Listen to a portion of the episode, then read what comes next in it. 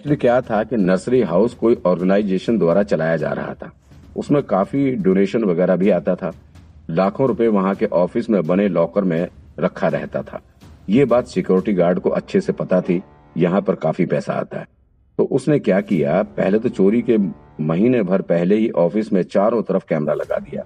अब कितना पैसा आ रहा है, कब आ रहा है, कहाँ रखा जा रहा है पैसा, अंदर का सिक्योरिटी सिस्टम कैसा है, सब उसने अच्छे से समझ लिया। इसके बाद जब उसने चोरी की, तब भी एक दिन में ही सारा पैसा उठाकर नहीं ले गया।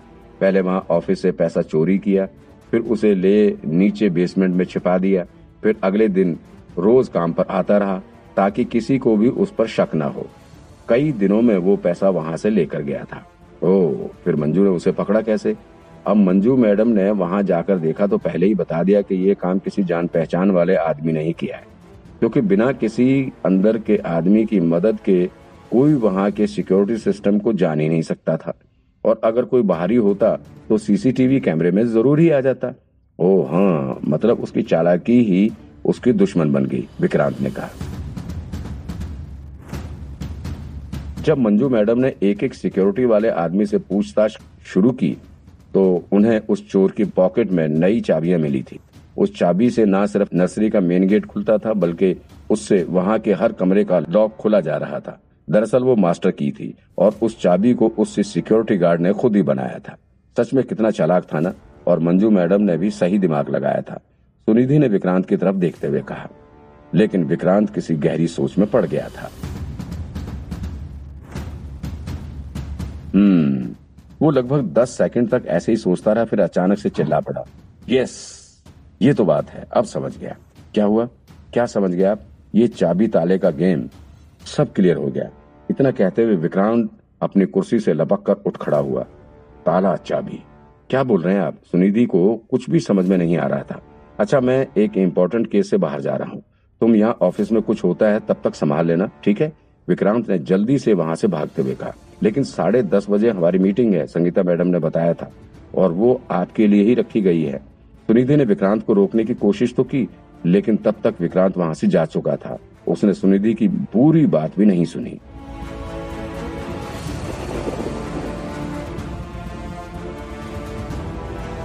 आज की मीटिंग हमेशा की नॉर्मल मीटिंग से थोड़ी अलग थी। मीटिंग में दो खास सीट पहले से ही रिज़र्व थी। उसके बाद सेकंड नंबर पर ब्यूरो चीफ अमृत अभिजात के लिए और deputy bureau chief Mitali Sinha की सीट थी। इसके बाद लाइन से डिपार्टमेंट के सभी एजेंट्स के लिए सीट लगी हुई थी। अब तक साढ़े दस बज चुके थे। पुष्कर ने संगीता की तरफ़ देखते हुए कहा, संगीता, विक्रांत कहाँ है? उसे मीटिंग के लिए इन्फॉर्म नहीं किया क्या? मैंने बताया तो था, संगीता के चेहरे पर परेशानी की शिकन देखी जा सकती थी। मैंने उसे दो तीन बार बताया था, लेकिन सुनिधि बता रही है कि वो किसी इम्पोर्टेंट केस के इन्वेस्टिगेशन के लिए गया हुआ है। अब कौन सा केस बाकी रह गया है? सारे केस तो सॉल्व हो चुके हैं ना? तुम लोग मुझसे हर चीज़ छुपा के क्यों रखते हो? पुष्कर ने गुस्से से भरे लहजे में संगीता से पूछा। वो ओल्ड केस डिपार्टमेंट में काम करता है। वहाँ हज़ारों पेंडिंग केस पड़े हैं। अब वो किस पर काम कर रहा है, क्या पता? संगीता ने अपनी तरफ़ से विक्रांत का बचाव करते हुए कहा। पुष्कर ने संगीता को घूरते हुए कहा आज यहाँ डिप्टी कमिश्नर साहब भी आने वाले हैं और सब यहाँ विक्रांत को ही पूछने वाले हैं। देखता हूँ तुम लोग क्या जवाब देते हो। संगीता के पास भी अब कोई जवाब नहीं था। उसने पहले तो विक्रांत के पास कई बार कॉल किया, लेकिन विक्रांत ने एक बार भी फ़ोन पिक नहीं किया। तब संगीता ने सुनिधि से कहकर विक्रांत की लोकेशन को ट्रैक करने के लिए कहा। सुनिधि ने बताया कि वो इस वक्त पनवेल ब्रांच पुलिस स्टेशन पर है। पुष्कर, अब तक ब्यूरो चीफ अमृत अभिजात यहाँ पहुँच चुके थे। विक्रांत कहा है, दिख नहीं रहे वो। पुष्कर को तो अब विक्रांत को गिराने का अच्छा मौका मिल गया था। उसने तुरंत ही जवाब दिया, सर, पता नहीं कहाँ है वो। उसका फ़ोन भी नहीं लग रहा। क्या मतलब? पता नहीं है। उसे बताया नहीं था कि आज यहाँ मीटिंग है।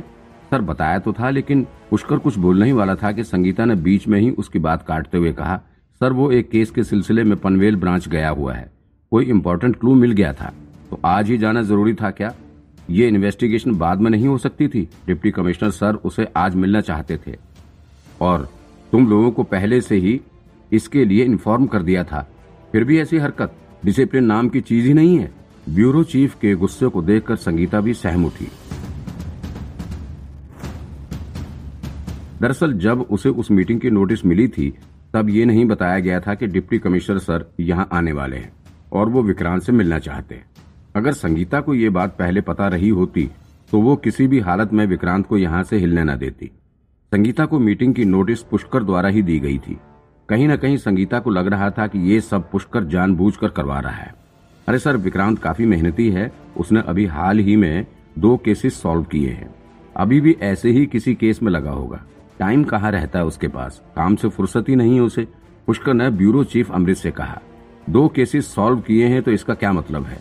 खुद को डिपार्टमेंट से ऊपर समझने लगा है क्या? सीनियर की इज़्ज़त करना छोड़ देगा क्या? देखो, पुष्कर, मैं तुम्हें बता रहा हूँ, इस तरह की लापरवाही कतई बर्दाश्त नहीं की जाएगी। कोई कितना भी केस सॉल्व कर ले, लेकिन उसे डिपार्टमेंट की और सीनियर की इज़्ज़त तो करनी ही होगी। ठीक है, सर, मैं विक्रांत को समझा दूँगा। पुष्कर ने चेहरे पर शातिर सी मुस्कान लाते हुए कहा, वो अपने मकसद में तो कामयाब हो ही गया था। उसे देखकर संगीता का खून खोला जा रहा था। तभी deputy bureau chief Mitali Sinha बोल पड़ी अरे छोड़िए सर, गुस्सा करने से कोई फ़ायदा नहीं है। हम डिप्टी कमिश्नर सर को बता देंगे, वो किसी केस के सिलसिले में बाहर गया है। खुद अपनी वजह से यहाँ एबसेंट नहीं हुआ है, काम ही कर रहा है वो। फिर वो जहाँ तक है, कुछ नहीं कहेंगे। जैसे ही bureau chief, Amrit deputy bureau chief Mitali से बात करने के लिए पीछे मुड़े ही थे कि ऑफ़िस का दरवाज़ा खुलता है। ऑफ़िस एडमिनिस्ट्रेटर अमित कुमार अपने साथ दो लोगों को लेके अंदर दाखिल होते हैं। दोनों ही लोग प्रॉपर यूनिफॉर्म पहने हुए तेज़ी से अंदर दाखिल हो गए। उनके अंदर आते ही ब्यूरो चीफ अमृत अभिजात, डिप्टी ब्यूरो चीफ मिताली समेत सभी अपनी चेयर से खड़े हो गए और सबने एक साथ उन दोनों को सैल्यूट किया। उन दोनों ने भी सबका सैल्यूट एक्सेप्ट किया और फिर इसके बाद उन्होंने अमृत और मिताली से हाथ मिलाया। हाथ मिलाने के बाद वो चुपचाप जाकर अपनी चेयर पर बैठ गए। फिर deputy bureau chief Mitali Sinha खड़ी हुई। उन्होंने पहले चश्मे वाले शख्स की तरफ़ हाथ करते हुए कहा, ये हैं हमारे डिप्टी कमिश्नर साहब सर कुमार वर्मा जी। हम इनका यहाँ पर बहुत बहुत स्वागत करते हैं। सभी ने तालियाँ बजाते हुए उनका स्वागत किया। इसके बाद मिताली ने दूसरे आदमी की तरफ़ इशारा किया, जिसने की चेक शर्ट पहनी हुई थी और साथ में ब्लेजर भी डाल रखा था। और हम क्राइम ब्रांच के SSP sir Ronit Chauhan sir का भी बहुत बहुत स्वागत करते हैं। एक बार फिर से मीटिंग हॉल तालियों की गड़गड़ाहट से गूंज उठा। लेकिन इसके साथ ही वहाँ बैठे सभी पुलिसकर्मी दुविधा में भी थे। उन्हें समझ नहीं आ रहा था कि आखिर आज यहाँ पर एसएसपी रोनित चौहान क्यों आए हुए हैं। वो तो कभी जल्दी मीटिंग में आते भी नहीं है। Deputy bureau chief Mitali Sinha सब लोगों की इस बेचैनी को अच्छे से समझ रही थी। सो उन्होंने तुरंत ही कहा, आज हमारे बीच एसएसपी साहब किसी केस के सिलसिले में आए हुए हैं। उन्हें अपनी इस इन्वेस्टिगेशन में आप लोगों की भी मदद चाहिए। तो आने वाले कुछ दिनों तक वो कई बार हमसे रूबरू होते रहेंगे और हम भी अपना सौ परसेंट देकर सर की मदद करेंगे। बहुत बहुत धन्यवाद, सर। मिताली के शब्दों के साथ ही फिर से हॉल तालियों से गूंज उठा। इसके बाद डिप्टी कमिश्नर कुमार वर्मा ने कहा, एसएसपी रोनित चौहान जी को मुंबई हेड क्राइम ब्रांच द्वारा एक खास केस सौंपा गया है, जिस पर ये डीएन नगर ब्रांच यानी कि आप लोगों के सहयोग के साथ काम करेंगे। प्लीज़ आप लोग इनके साथ पूरा कॉपरेट कीजिएगा। फिर एसएसपी साहब ने भी सभी का धन्यवाद देते हुए दो चार शब्द बोले। वो बेहद शांत स्वभाव के और गंभीर व्यक्तित्व वाले आदमी मालूम होते थे। एक एसएसपी के रूप में उनके पास काफ़ी अनुभव था और उनका ये अनुभव उनके चेहरे से भी झलकता था। थोड़ी बहुत इधर उधर की बात होने के बाद असली मीटिंग की शुरुआत हुई।